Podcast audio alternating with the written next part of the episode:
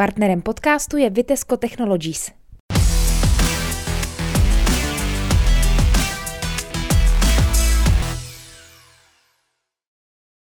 Dobrý den, vítejte u dalšího video podcastu Trutnovinek. Mým dnešním hostem je ředitel pečovatelské služby v Trutnově Roman Bela. Ahoj Romane. Ahoj Pavle. Romane, teď jsme tady z jednoho prostého důvodu, protože se strašně velkým ohlasem se objevilo na sociálních sítích video pečovatelské služby. Prosím tě vysvětlit, co to vlastně za video je, co to vlastně mělo znamenat, proč jste ho vyrobili? Tak vyrobili jsme ho proto, abychom ukázali širšímu obyvatelstvu nebo prostě většině lidem, co děláme. Protože ne každý, ne každý to ví a, a nebo ne každý to ví tak, jak to skutečně je a může tam být polovina toho, co si jenom myslí. Že? Například to, že v domech s pečovatelskou službou je 24 hodinová péče a to tak není prostě. Jo. To se třeba lidi pletou s domovem pro seniory. Takže cílem bylo vlastně vysvětlit a ukázat práci terénní pečovatelské služby. To se snad myslím, že i povedlo. Mě První věc, která mě zaujala na tom videu, byl strašně vysoký věk těch klientů. Je tam spousta lidí, kteří vlastně vypovídají o tom, jaké služby využívají a jim přes 90 let. Mm, mm. Obecně se prodlužuje věk dožití lidí, to taky je. A prodlužuje se taky doba, kdy seniori jsou schopni ještě po 80. roku žít samostatně anebo s nějakou dopomocí. Ale na úrovni a na, na nějakým relativně dobrým komfortu. Takže ti klienti, kteří vlastně účinkují v tom videu, to není náhoda, to je jako je běžné, že teda máte hodně klientů v takhle vysokém věku, kteří ještě díky vám právě můžou zůstávat doma? Jo, ano, ano. Ta, ta, ta struktura těch eh, seniorů, kterým je, kterým je přes 80 let vlastně tak ta je nejrychleji stoupající. Jo. Takže těch lidí, v tomhle v tom jako v smyslu těch lidí přibývá hodně. Tahle populace vlastně jde nahoru hodně v naší péči. Myslím si, že obecně to je taky v tom, že přibývá i hodně lidí nad 90 let taky. A taky si myslím, že hodně má na to vliv to, že dnes jsou právě díky tomu jaký podmínky jsou v zemi schopni lidi zůstat ve vlastním bydlení. A že víc lidí si tu volbu zůstat doma vybere. A tím pádem oslovuje terénní služby. To byla vlastně jedna z věd, která zazněla až na konci toho videa, kdy tam vlastně pečovatelka jedna říká právě, že takhle bychom si to přáli všichni, zjednodušeně řečeno, aby jsme všichni co nejdéle mohli trávit to stáří doma. Je to tak? Přesně tak, přesně tak. Což je teda jedno z hesel nebo takových jakoby plánů pečovatelské služby a cílů. Určitě, to je, je, to, je to hlavní cíl vlastně. Jo, hlavní cíl pečovatelské služby, terénní pečovatelské služby je o tom, abychom mohli umožnit lidem co nejdéle zůstat u sebe doma. Pokud možno, eh, a je to tak v mnoha případech, to procento vlastně je obrovský, až do smrti. Jo, ty lidi jsou prostě doma. Co mě hodně překvapilo, bylo vlastně to portfolio služeb, které ty klienti využívají. Musím se přiznat, že jsem sám netušil vlastně, co všechno je možno si objednat od pečovatelské služby. Mě by zajímalo, která z těch služeb je nejžádanější aktuálně. Uh, tak nejžádanější, a spíš jako nejpotřebnější, jo? protože v těch sociálních službách to funguje tak, že aby, aby, aby, abyste mohli jako stát klientem služby, tak musí proběhnout sociální šetření.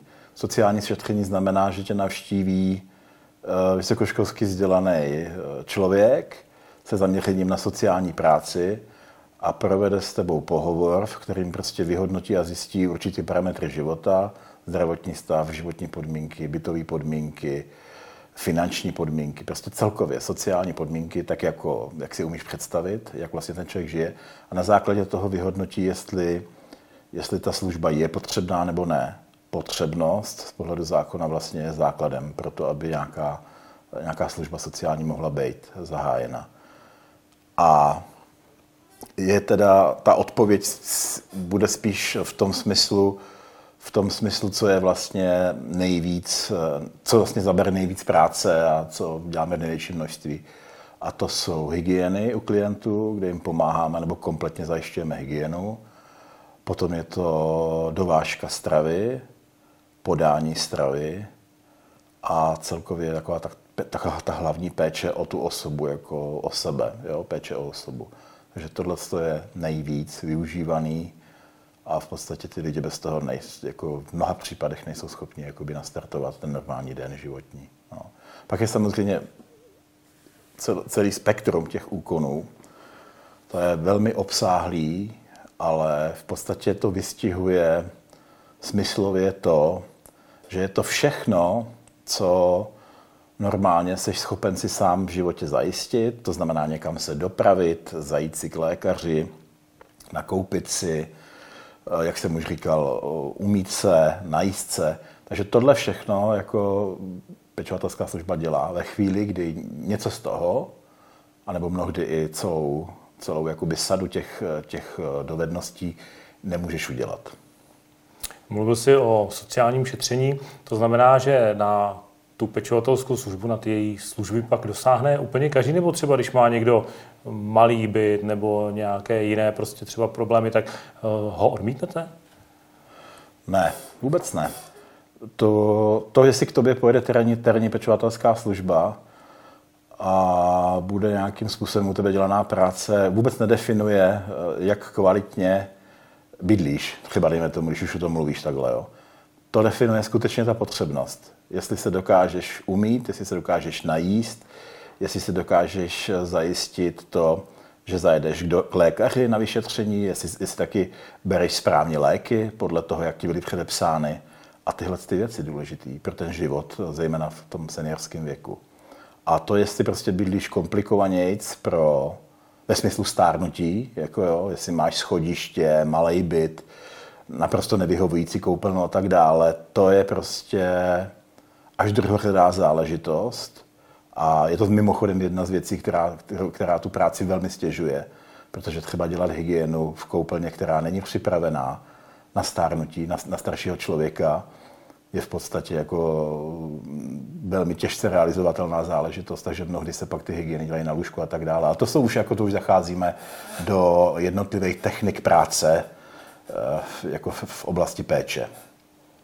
Dobře, ale no, sečteno, nejde tedy o to, jak mám velký byt, jestli ho mám stroze vybavený, nebo jestli ho mám luxusně vybavený. Jde o to, co přímo potřebuju.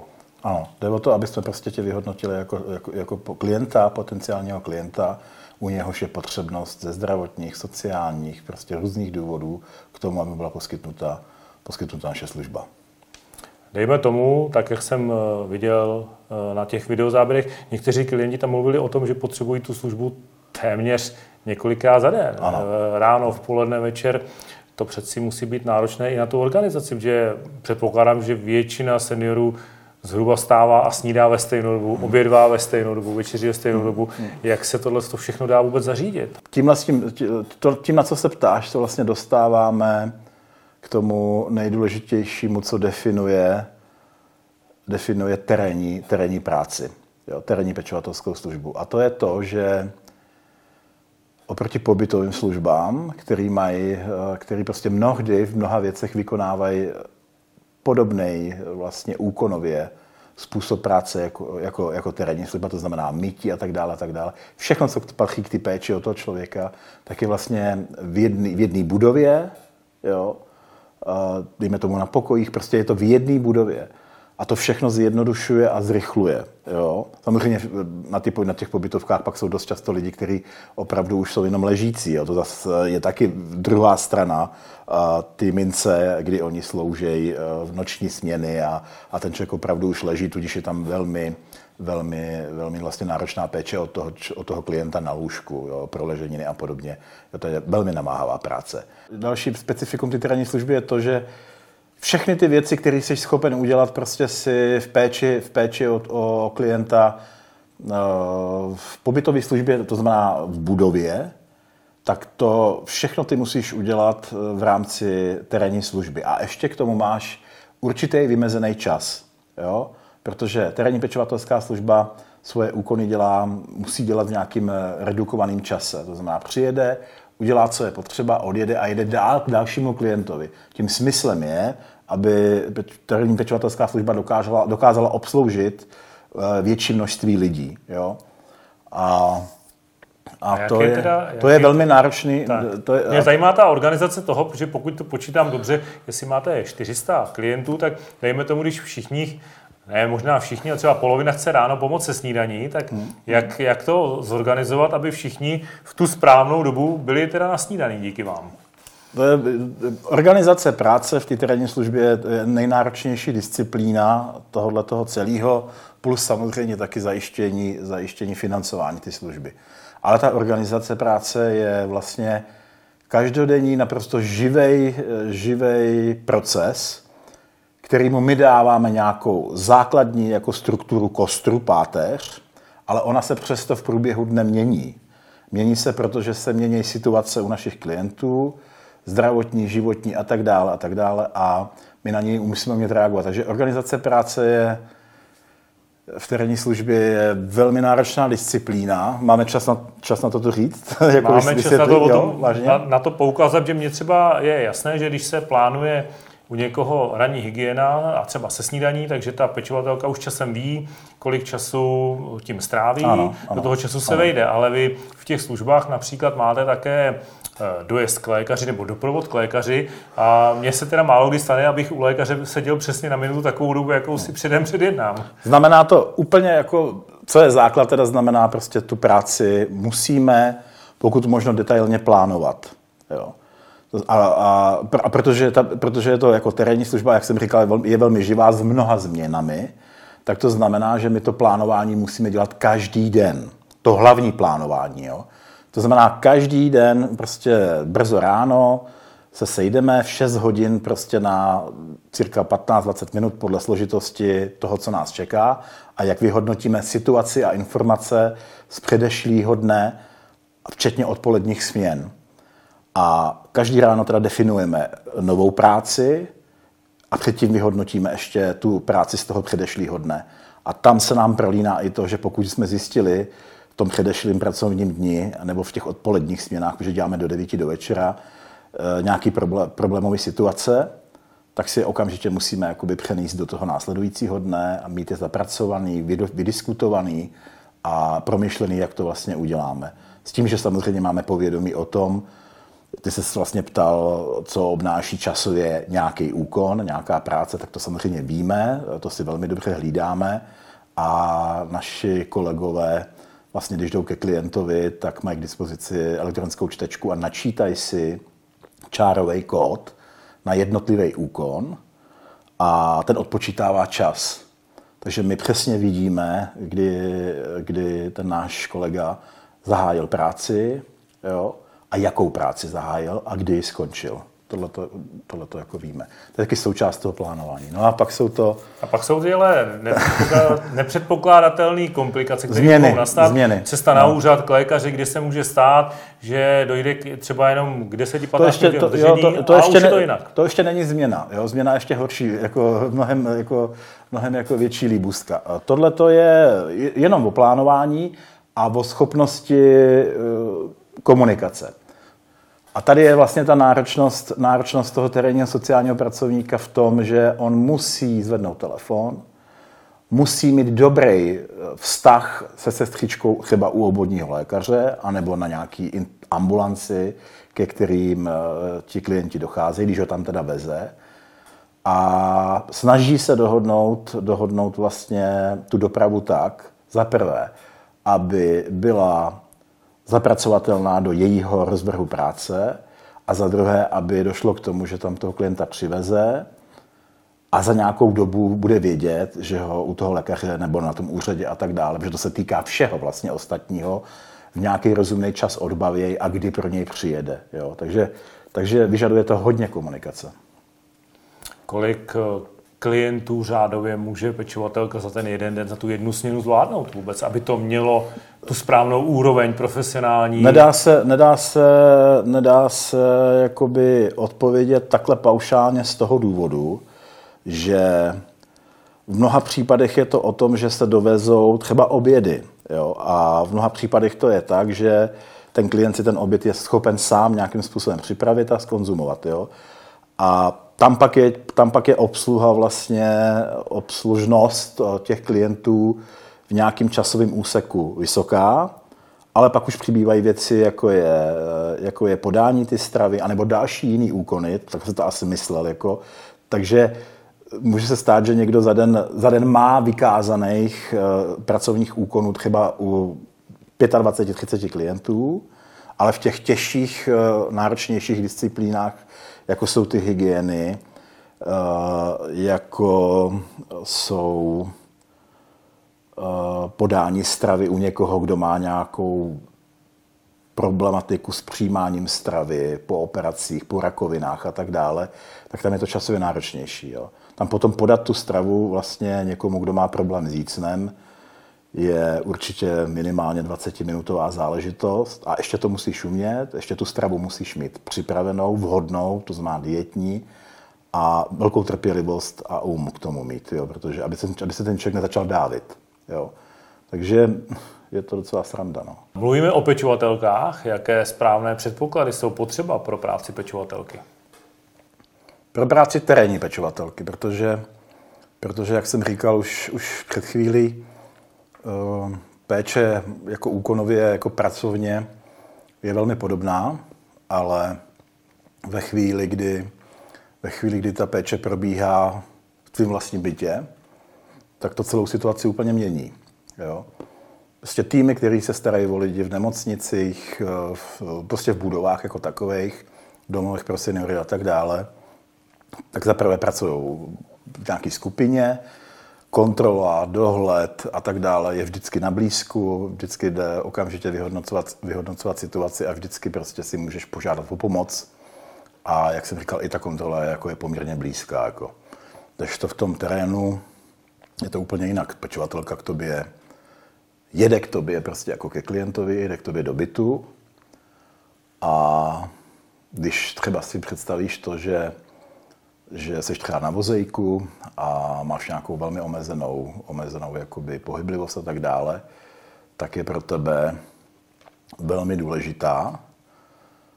A vyspělost, vyspělost a spolehlivost a profesionalita takového člověka musí být prostě zásadní, protože ten člověk eh, se stává pánem situace v tu chvíli, kdy, kdy pomáhá jako člověku, který, který je na ty péči, je na ty péči závislý. Takže základní předpoklad podle mého názoru je absolutně slušnost.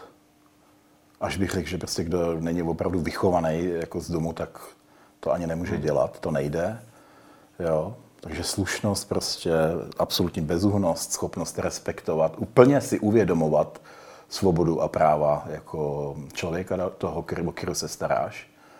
No a pak je to samozřejmě profesní dovednost, to znamená znalost celé škály úkonů, pohybů, jak se pracuje, jak se pracuje vlastně s klientem, protože jsi tam sám zase, zase ti nikdo v tu chvíli nemůže pomoct, takže musíš být eh, i fyzicky zdatný a ještě umět celou, celou sadu jako dovedností a technik k tomu, aby se o klienta mohl postarat. Takže pro mě eh, to znamená, že musím mít eh, všestranně vybavený kolegy a kolegyně. A to znamená prostě, to znamená výběr, jo? že musí probíhat prostě opravdu výběr, a musí být nastavený nějaký parametry, který chceme od těch lidí. No. Je snadné no. najít teda nové pečovatelky? Já nevím, neodpovím, jestli to je snadný, ale odpovím, jak to děláme. Jo?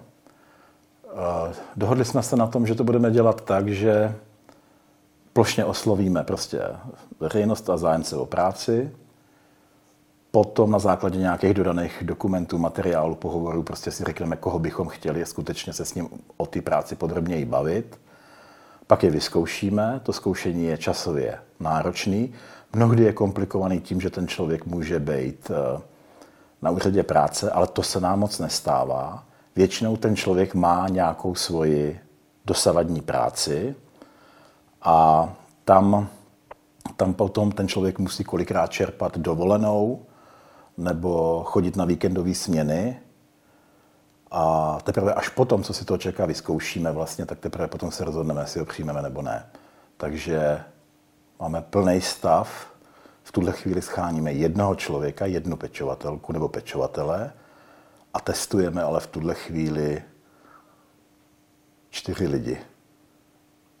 Jo. A zase se vrátím na začátek, pro mě to je strašně důležitý a musím to tak dělat, i když to vypadá divně v dnešní době, když někdo jako firmy hledají práci, ale já pouštím do soukromí, do života eh, našich jako klientů, vlastně pouštím úplně cizího člověka. Jo, tak proto. Mluvil jsi o pečovateli. Já jsem si ale nevšiml, že, by v Trutnově, mám, že bychom v Trutnově měli v terénní pečovatelské službě muže. Je, máme, je proto nějaký, ne, máme? Máme, máme. My jsme se, my jsme se bavili ve chvíli, kdy jsme, kdy, kdy jsme začali spolupráci a začali, začali, jste se zajímat o naší práci, tak jsme se bavili o nějakým tom základu, kdy jsou hla, jako smlouvy na hlavní pracovní poměr a tak dále, ale dneska je úplně běžný, že mimo smluv na hlavní pracovní poměr na plný úvazek takzvaný, a dělají tak všichni, jako ta doba tak je i nastavená, je spousta úvazků, které jsou prostě o nějaký dohodě. A zrovna třeba agenda rozvozu obědů se snažíme o víkendech, zejména i potřebujeme, aby ten, aby, aby ten klíčový personál si dokázal odpočinout jo, přes víkend. Mají e, taky prostě rodiny a, a potřebují se odpočinout. Jo tak tam využíváme hodně, hodně dohod a tam pro nás jezdí čtyři chlapy. Možná pět, pět vlastně teďka už. Jo, pět. Takže to není úplně dogma, že by pečovatelky byly jenom ženy. No absolutně ne a, a myslím si, že budoucnost bude o tom, že uvidíme mnohem víc, mnohem víc chlapů jako v sociální práci, jo, na, i na těch pozicích, které normálně dělají ženský. Takže zatím je toho je málo, ale to, jak se to vyvíjí, vyvíjí vlastně venku ve vyvinutých prostě společnostech tak a, a, a kulturách, tak to je, tam to je vidět prostě. A mnohdy, a já to vidím i teď, eh, že to složení vlastně eh, našeho týmu je nakombinovaný z části jenom chlapama, hlavně na ty obědové obědový, jakoby úkony. Ještě pořád to nejsme tak, že by, že by chlapi dělali hygieny, i když, když si vzpomeneš, kdysi dávno, ještě před x lety fungovala takzvaná civilní služba, jo, a ty kluci, kteří nechtěli jít na vojnu, tak museli odsloužit, odpracovat v rámci právě sociálních služeb a mnoha dalších odvětví v nemocnicích a podobně nějakou dobu, a aby si vlastně, aby, aby nahradili tu povinnou vojenskou službu a ty kluci dělali normálně běžně pečovatelské úkony a nikdo se jich neptal. Jako jo. Ne, ale pokud jde o ty chlapy, tak uh, myslím si, že nás to čeká a vidím to taky v tom, že když najímáme lidi tak uh, na práci a dohodneme se, tak na prostý většině z nich je vidět, že, že tu práci chtějí dělat. Prostě tam jako se nemůžeš přijít a říct si, jdu sem, protože si odsaď odnesu měsíčně nějaký peníze, je to relativní jistota. Prostě tady neobstojíš. Jo musíš prostě proto být nějak vnitřně rozhodnutý a taky nastavený. No. Ve videu hovořili klienti o tom, jak jsou spokojení s prací pečovatelek, jak si toho cení. Eh, jak poznáš ty, jakožto ředitel, že ta práce pečovatelek má tu odpovědějící kvalitu? No, to se bavíme o kontrole v podstatě. Jo. Pro mě Pojem kontroly znamená vůbec celkový mít přehled o tom, jak organizace funguje. Ale pokud, eh, protože ta kontrola z mýho pohledu není jenom o kontrole výkonu služby u klienta a tak dále, je to o kontrole vlastně tady třeba, co je tým další, který zajišťuje servis, provozní, účetní, administrativní pracovníci. A to, I tam ta kontrola z mé strany musí být. Ale odpovím ti na tu kontrolu to, u, u těch klientů v tom terénu. Je to o tom, že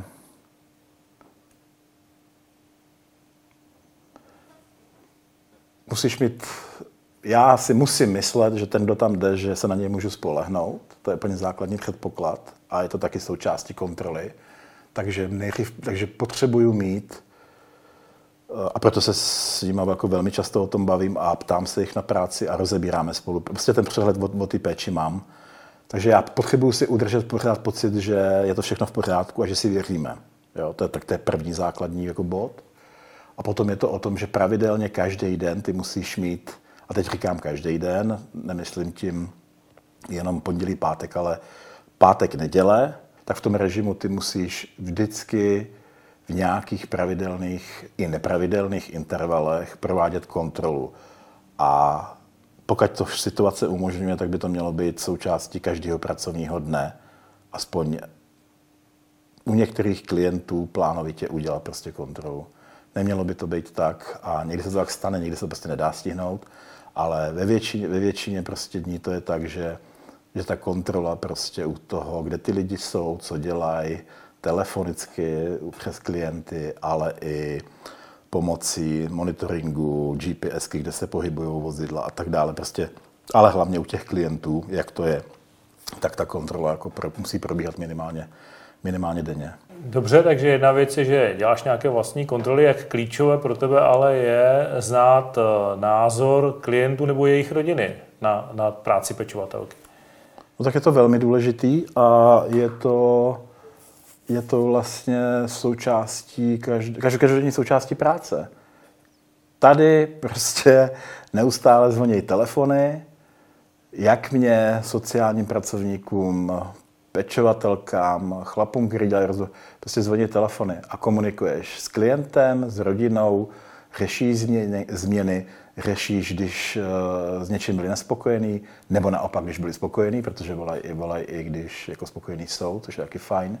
Takže jsme v tom kontaktu neustále, pak máme nastavený ty kontrolní mechanismy, něco mám jenom já, něco má sociální pracovník, něco mají vedoucí pečovatelky, a pak už dole vlastně pečovatelky jako takový tam opravdu jako mezi sebou se spolíhá na tom, na tom, že prostě ty lidi jsou kvalitní. Protože, a říkám, ono to ani jinak nejde, když jsme se bavili o, o tom, jak děláme personalistiku, my tu personalistiku děláme celý rok. Pro mě je personalistika celoroční záležitost a já mám pořád eh, rozdělaný eh, kontakty s lidmi, o kterých, s kterými se bavím o práci, jo? že by jako tady mohli pracovat. Jo? Protože to, jo, to, to, Kvalitní člověk dlouho plánuje, než udělá nějakou změnu. Většinou má zaměstnání a než udělá nějakou změnu, tak jako velmi si to promýšlí. Jo? A ještě si to chce zkusit jako dlouhodobě na nějaké spolupráci a tak dále. Takže, takže nejdůležitější je skutečně jako vědět to, že, že máš kvalitní lidi, ale pak eh, tu kontrolu musíš provádět pravidelně a je vlastně zahrnut. Kontrolní mechanismy jsou zahrnutý normálně ve standardech a fungování provozním celé ty organizace. A každý z nás má určitý díl kontroly. A potom se stejně ještě společně scházíme a vyhodnocujeme to, co jsme zjistili vlastně. Jako, takže... Když mluvím o tom, že máte jak kladné, tak případně i náhodou nějaké záporné ohlasy na tu službu. Je velký rozdíl ve vašem pohledu jakožto profesionál to, co jsou standardy, které slibujete, avizujete a dodržujete a co si o standardech myslí klienti, případně jejich rodiny?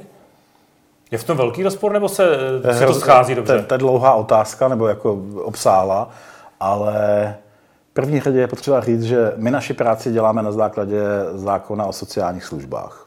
Ten definuje eh, jasně základní parametry služby, zákon o sociálních, služb, sociálních, práv, sociálních službách, pardon, zákon o sociálních službách. A potom to ještě konkrétně dopřesňuje provozní vyhláška 505, jo, která na to navazuje.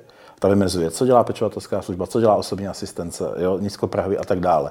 Takže to je to spektrum, ale potom jako to důležité je to, jak se to nastavuje v té konkrétní organizaci, jaký si nastavíte vnitřní pravidla, standardy péče musí být nastaveny a taky procesy práce, včetně kontroly, musí být nastaveny.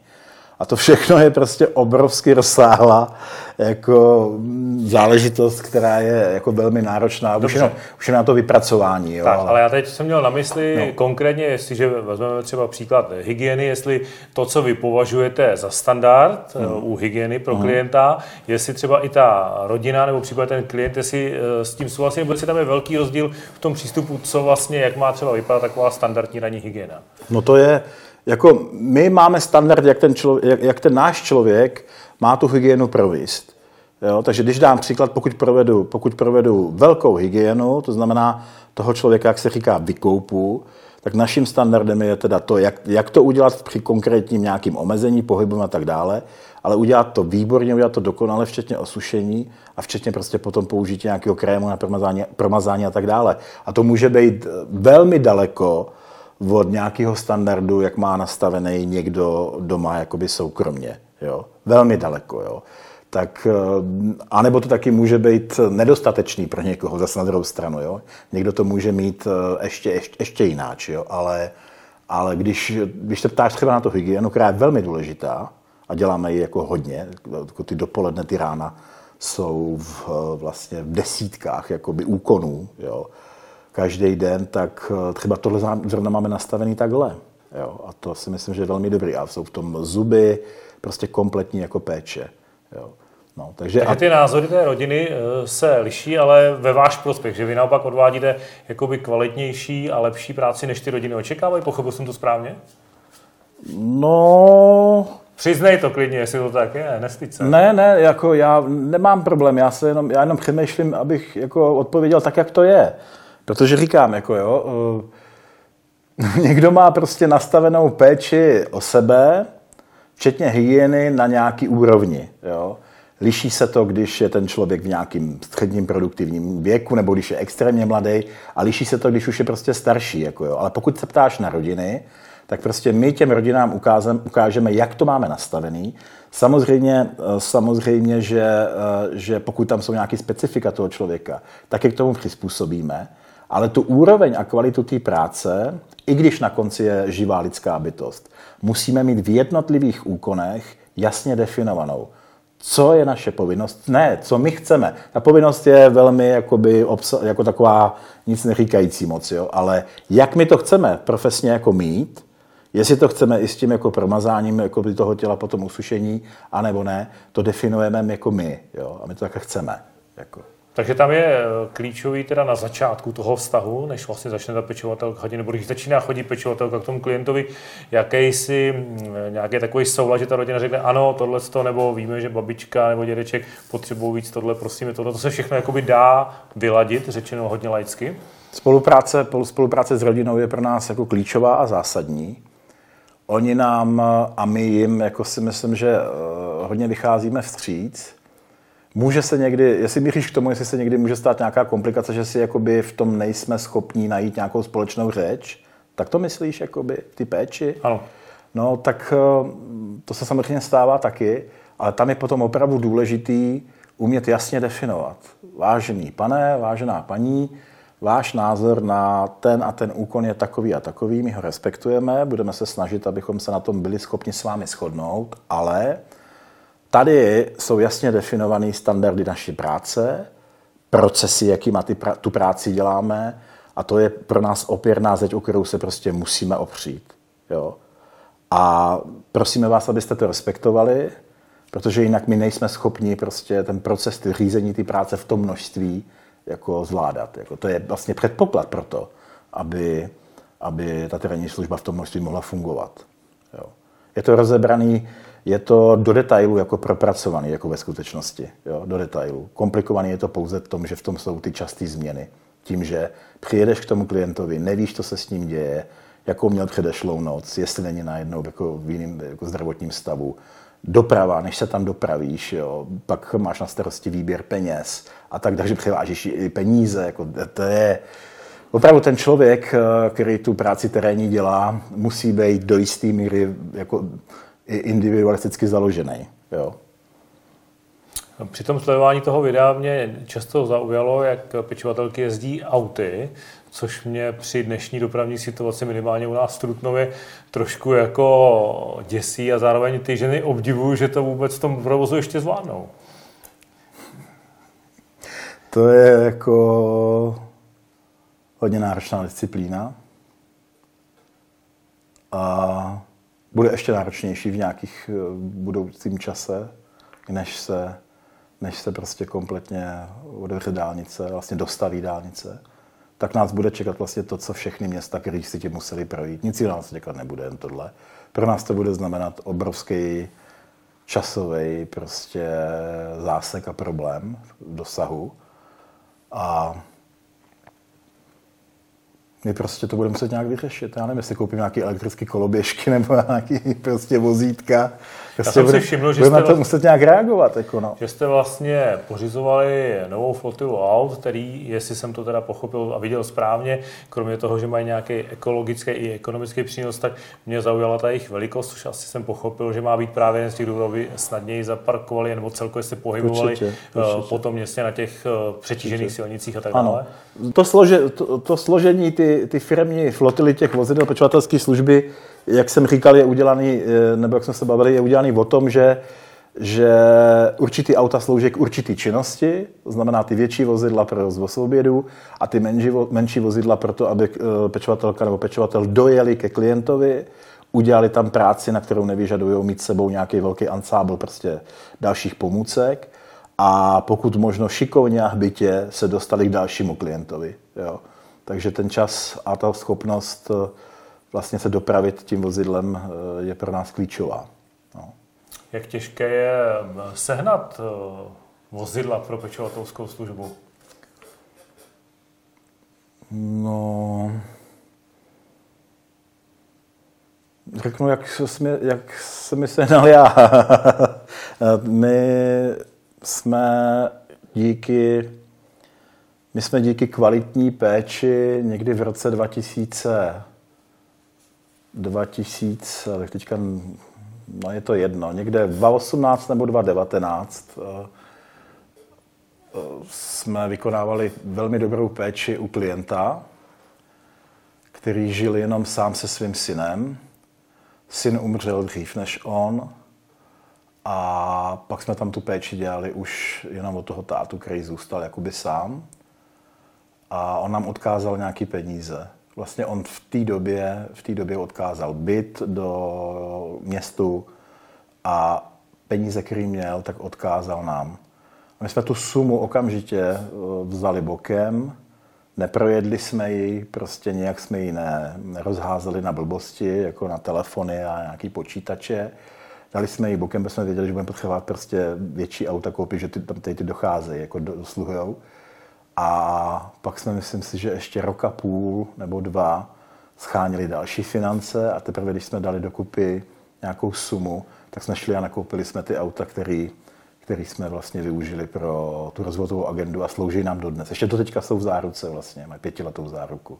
Takže takhle to bylo s autama na obědovou agendu a pokud jde o nový auta na převážení klientů a taky dopravu za klienty pro pečovatelky, tak tam jsme využili eh, dotační, dotační výzvy a koupili jsme v rámci programu IROP, který byl speciálně na, nastavený tak, že měl nějaké pravidla na kvalitu emisí, které z toho auta jdou, a taky byl určený vlastně pro výkon sociálních služeb.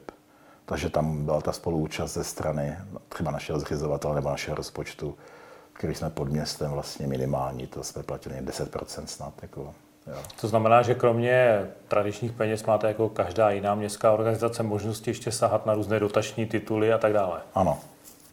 Ano. Jak je to s penězi od klientů? Spousta lidí se domnívá, že třeba nemá peníze na pečovatelskou službu, nebo jakým způsobem funguje tohle? Protože ne každý důchodce třeba uh, má dostatečně naspořeno. Potřebuje vůbec peníze, když potřebuje pečovatelskou službu?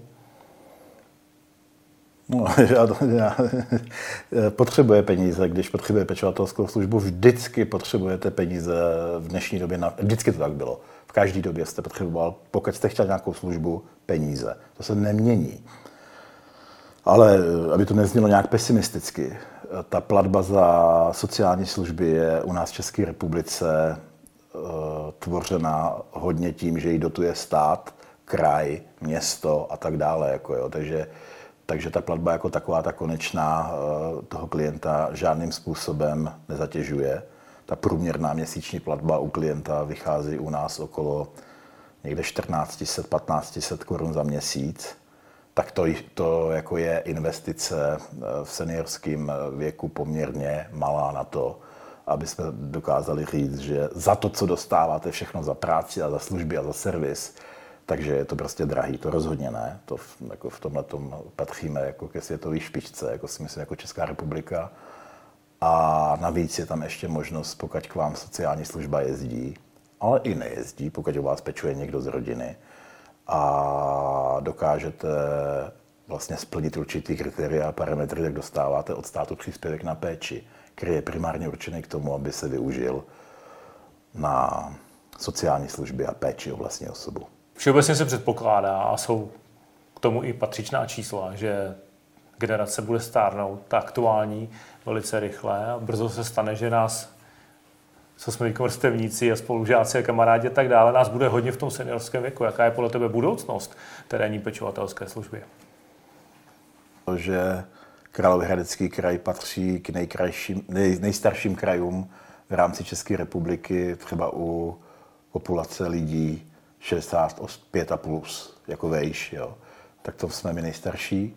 A pokud eh, se ptáš na to, jako jak na, jaká nás čeká práce do budoucna, tak eh, jednoznačný nárost péče, terénní péče, protože většina lidí bude chtít být doma, pobytové zařízení mají omezenou kapacitu, něco se určitě postaví, to jako, ano, nějak se bude rozšiřovat, stavět a tak dále v průběhu dalších, dejme tomu, deseti let, ale, ale největší vlastně práce jako přibyde v tom terénu. Ten, ten zachytí toho nejvíc. No. A je to tak asi v pořádku. To znamená, že se dá předpokládat, že do budoucna bude více seniorů, více klientů pečovatelské služby, bude tím pádem hmm. i více pečovatelek. No, tak to rozhodně. Jo. So, Vy máte aktuálně nějakých 400 klientů a 30 pečovatelek, zaznělo v tom videu, tak těch jaký smluv, je... Těch smluv, těch smluv aktivních, ať už na hlavní pracovní poměr nebo nějaký částečný úvazky, těch, bude mít, těch, těch máme určitě někde k 45, jo, jenom v tom výkonovým, v té výkonové části ty služby, pak jsou ty lidi v tom servisu, kteří zajišťují provozní záležitosti a tam je to na hlavní. No a samozřejmě, že to bude, že, že to bude nárůst, protože někdo tu práci udělat musí. Že jo? I když samozřejmě budeme se snažit využívat technologie, protože v technologiích uh, vidím prostě velkou budoucnost. Jednu z nich jsme vlastně teď nedávno, nedávno zavedli do, do služby a myslím si, že je to jenom jedna z prvních jakoby, nějakých vlašťovek, ale těch technologií v té péči bude přibývat podle mého názoru víc. No tak to si myslím, že nějakým způsobem ušetří lidskou sílu, ale v žádném případě nenahradí. A to v kor tyhle, tyhle ty práci určitě ne. Jo. Dá se nějak dneska odhadnout, kolik třeba za 20 let eh, může být lidí, kteří budou potřebovat terénní pečovatelskou službu no tak, a kolik na to bude potřeba naopak pečovatelek? Dá, nedá se, nemusí se to odhadovat. Skutečně se teďka můžeme někde jako sednout, rozkliknout si statistiky a vyjede nám tam číslo, jak to za 20 let bude vypadat a věřím tomu, že to číslo, pokud se nestanou nějaké epidemiologické nějaké jako rány nebo něco horšího, tak eh, to tak jako, jako plus minus bude. Jo. Takže my, my vývoj eh, vždycky na 3, 4, 5 let dopředu jako víme skoro přesně a taky to tak většinou je. To už dneska s odstupem skoro 6 let v práci jako jednoznačně můžu říct, že tak je. A a připravujeme se na to, co bude v nejbližších, v nejbližších 4-5 letech. Jako. A to taky víme. A proto neustále pracujeme na tom zdokonalování toho procesu, toho řízení. Jo.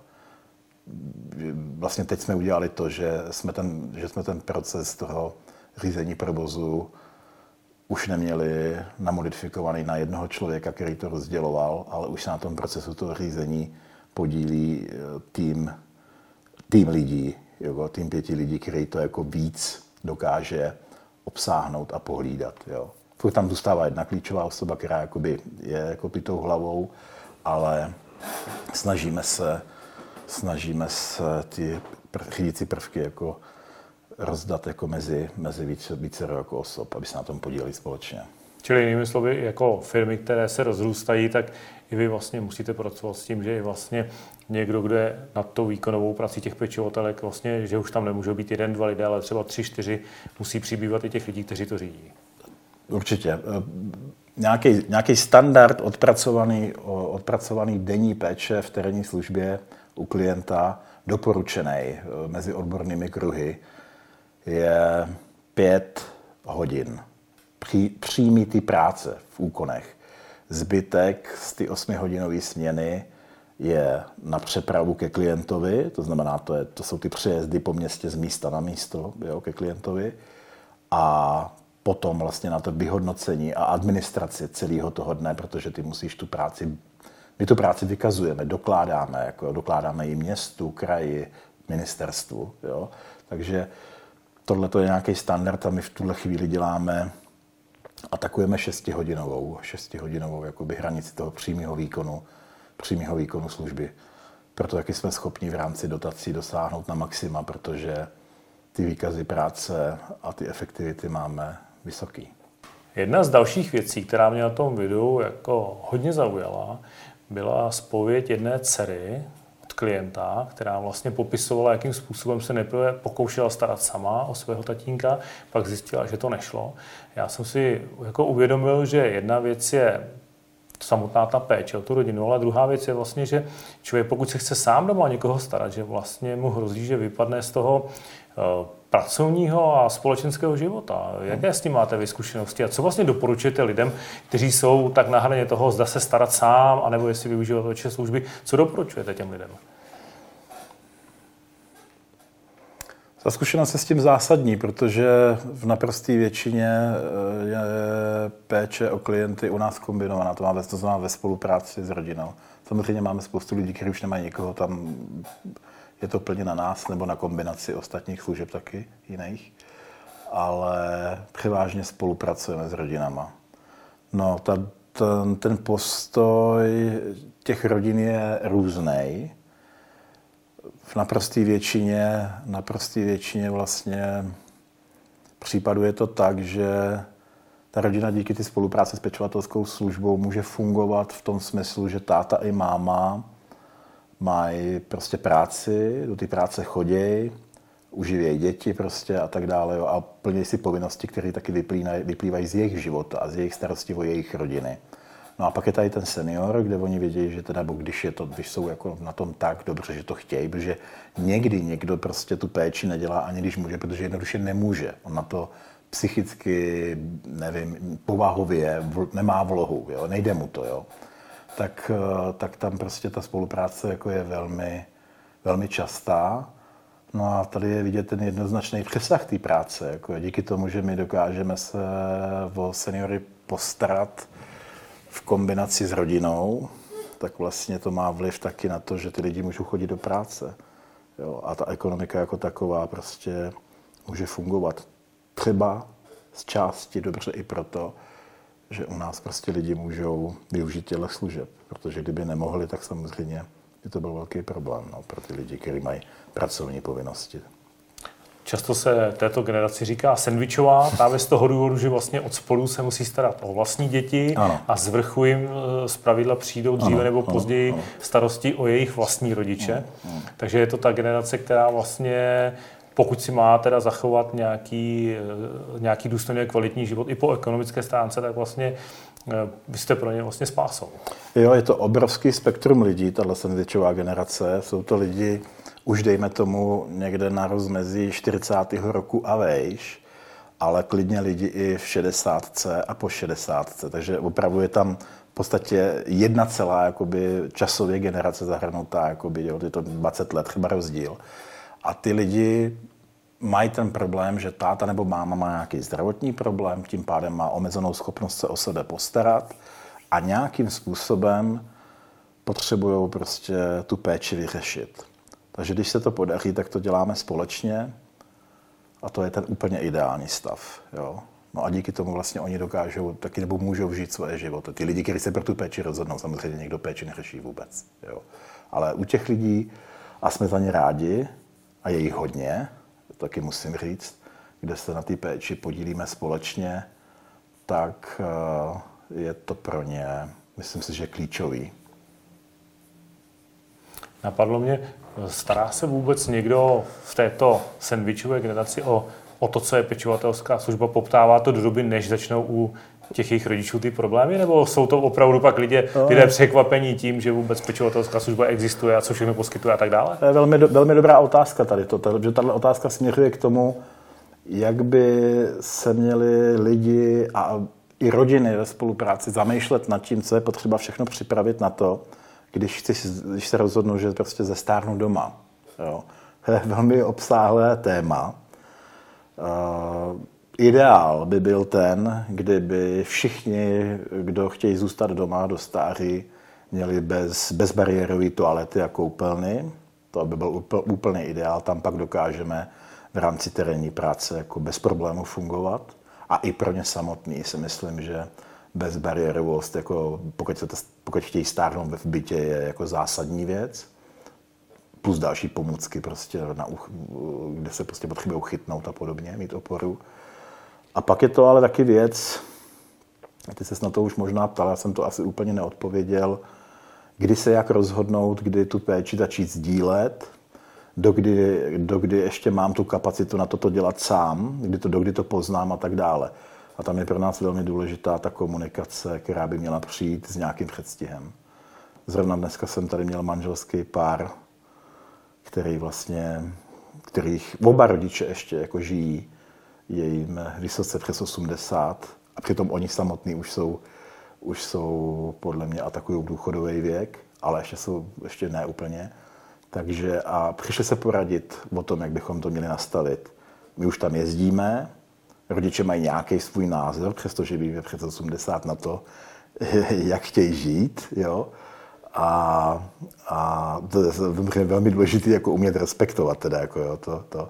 Ale přišli se poradit, jak bychom to mohli, jak bychom to mohli udělat tak, abychom s tatínkem a s maminkou mohli eh, to spektrum služeb rozšířit. No, takže komunikace je prostě pro nás zásadní a plánování a pokud možno bavit se s předstihem o tom, jak se to bude dělat, eh, ta práce je velmi důležitý.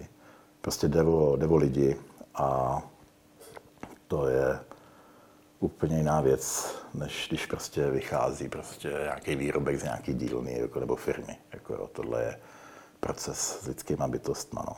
A proto má taky ale vel, velkou náročnost třeba i na tu psychiku, i ze strany vlastně celého týmu jako takového. My jsme tady mluvili o tom hodnocení od klientů, případně od rodin, o tom, jak se hodnotíte sami vlastně mezi sebou, když to hodně zjednoduším, hmm. ale pro vás asi musí být také klíčové hodnocení od různých úřadů, institucí. Probíhá vůbec nějaké a jakým způsobem vlastně poznáte, že jste byli pochváleni případně, nebo oceněni?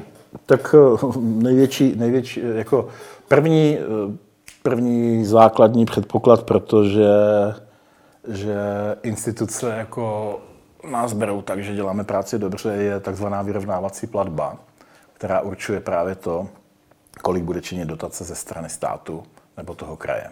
Jo. A ta vyrovnávací platba má určitý svý parametry, na základě čeho vlastně je ten výpočet prováděn. A to je přesně navázaný na výkonnost. Jako jo. Takže čím lepší výkonnost, tak tím je pravděpodobnější, že tu vyrovnávací platbu dostaneš v plném rozsahu.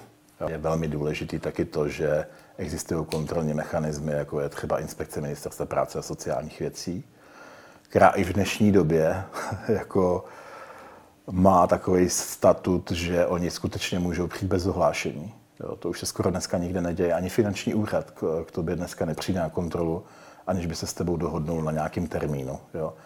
Eh, zásahovka vlítne někam jako bez, bez, bez ohlášení, ale kontrola a inspekce Ministerstva práce sociálních věcí to může udělat taky. A je to z, z jedné strany jako pochopitelný, protože na konci pracovního procesu našeho vlastně celého jako je člověk, lidská bytost. A kdyby tam docházelo k něčemu jakoby špatnému, tak ta inspekce musí umět zasáhnout bez nahlášení kdykoliv. Jako, jo. Tak eh, to je jako velmi důležitý. Jo. Takže tohle, z, toho, z toho hlediska to chápu. Proto tam taky musí být velmi, velmi fundovaný, kvalifikovaný a zkušený lidi. Jo. Protože když někde jdete kontrolovat, vlítnete do nějakého procesu práce a tak dále, tak to většinou lidi dost nesou jako nemilé, protože už tak mají své práce jako hodně. A tady teda jako to, tady ta výkonnost, je poměrně náročná. No. Teď jsme hovořili o pochvale. Já jsem měl spoustu reakcí na to video od lidí, kteří byli buď překvapení, nebo budeme říkat pravdu, i dojatí tím, co viděli v tom videu. Co ale právě úřady nebo zástupci těch úřadů, máš nějakou reakci i od nich? Nejsou to jenom ty prolajky, ty strozí úředníci schovaní za těmi lejstry? Byly i od nich nějaké reakce na to, co se vlastně povedlo zdokumentovat ve videu pečovatelské služby? Tak určitě ze strany, ze strany vedení města uh, jako přišla jako pochvala a líbilo se jim to prostě. A taky byli rádi, že jsme tu práci odprezentovali. Tak tam, tam jako stoprocentně, pokud jde o jednotlivý nějaký odbory nebo úředníky, prostě s kterými spolupracujeme, tak tam jako ne, ale hele, mm, takhle bych to neviděl, jakože na tomhle to stojí. Samozřejmě ozvalo se spousta lidí ze soukromého firmního sektoru. Ta reakce na to byla jako velmi dobrá, tak to jako toho si vážíme. Tak já ti moc krát děkuju a popřeju ti do dalších let uh, hodně sil a trpělivosti. No, děkuju moc. Partnerem podcastu je Vitesco Technologies.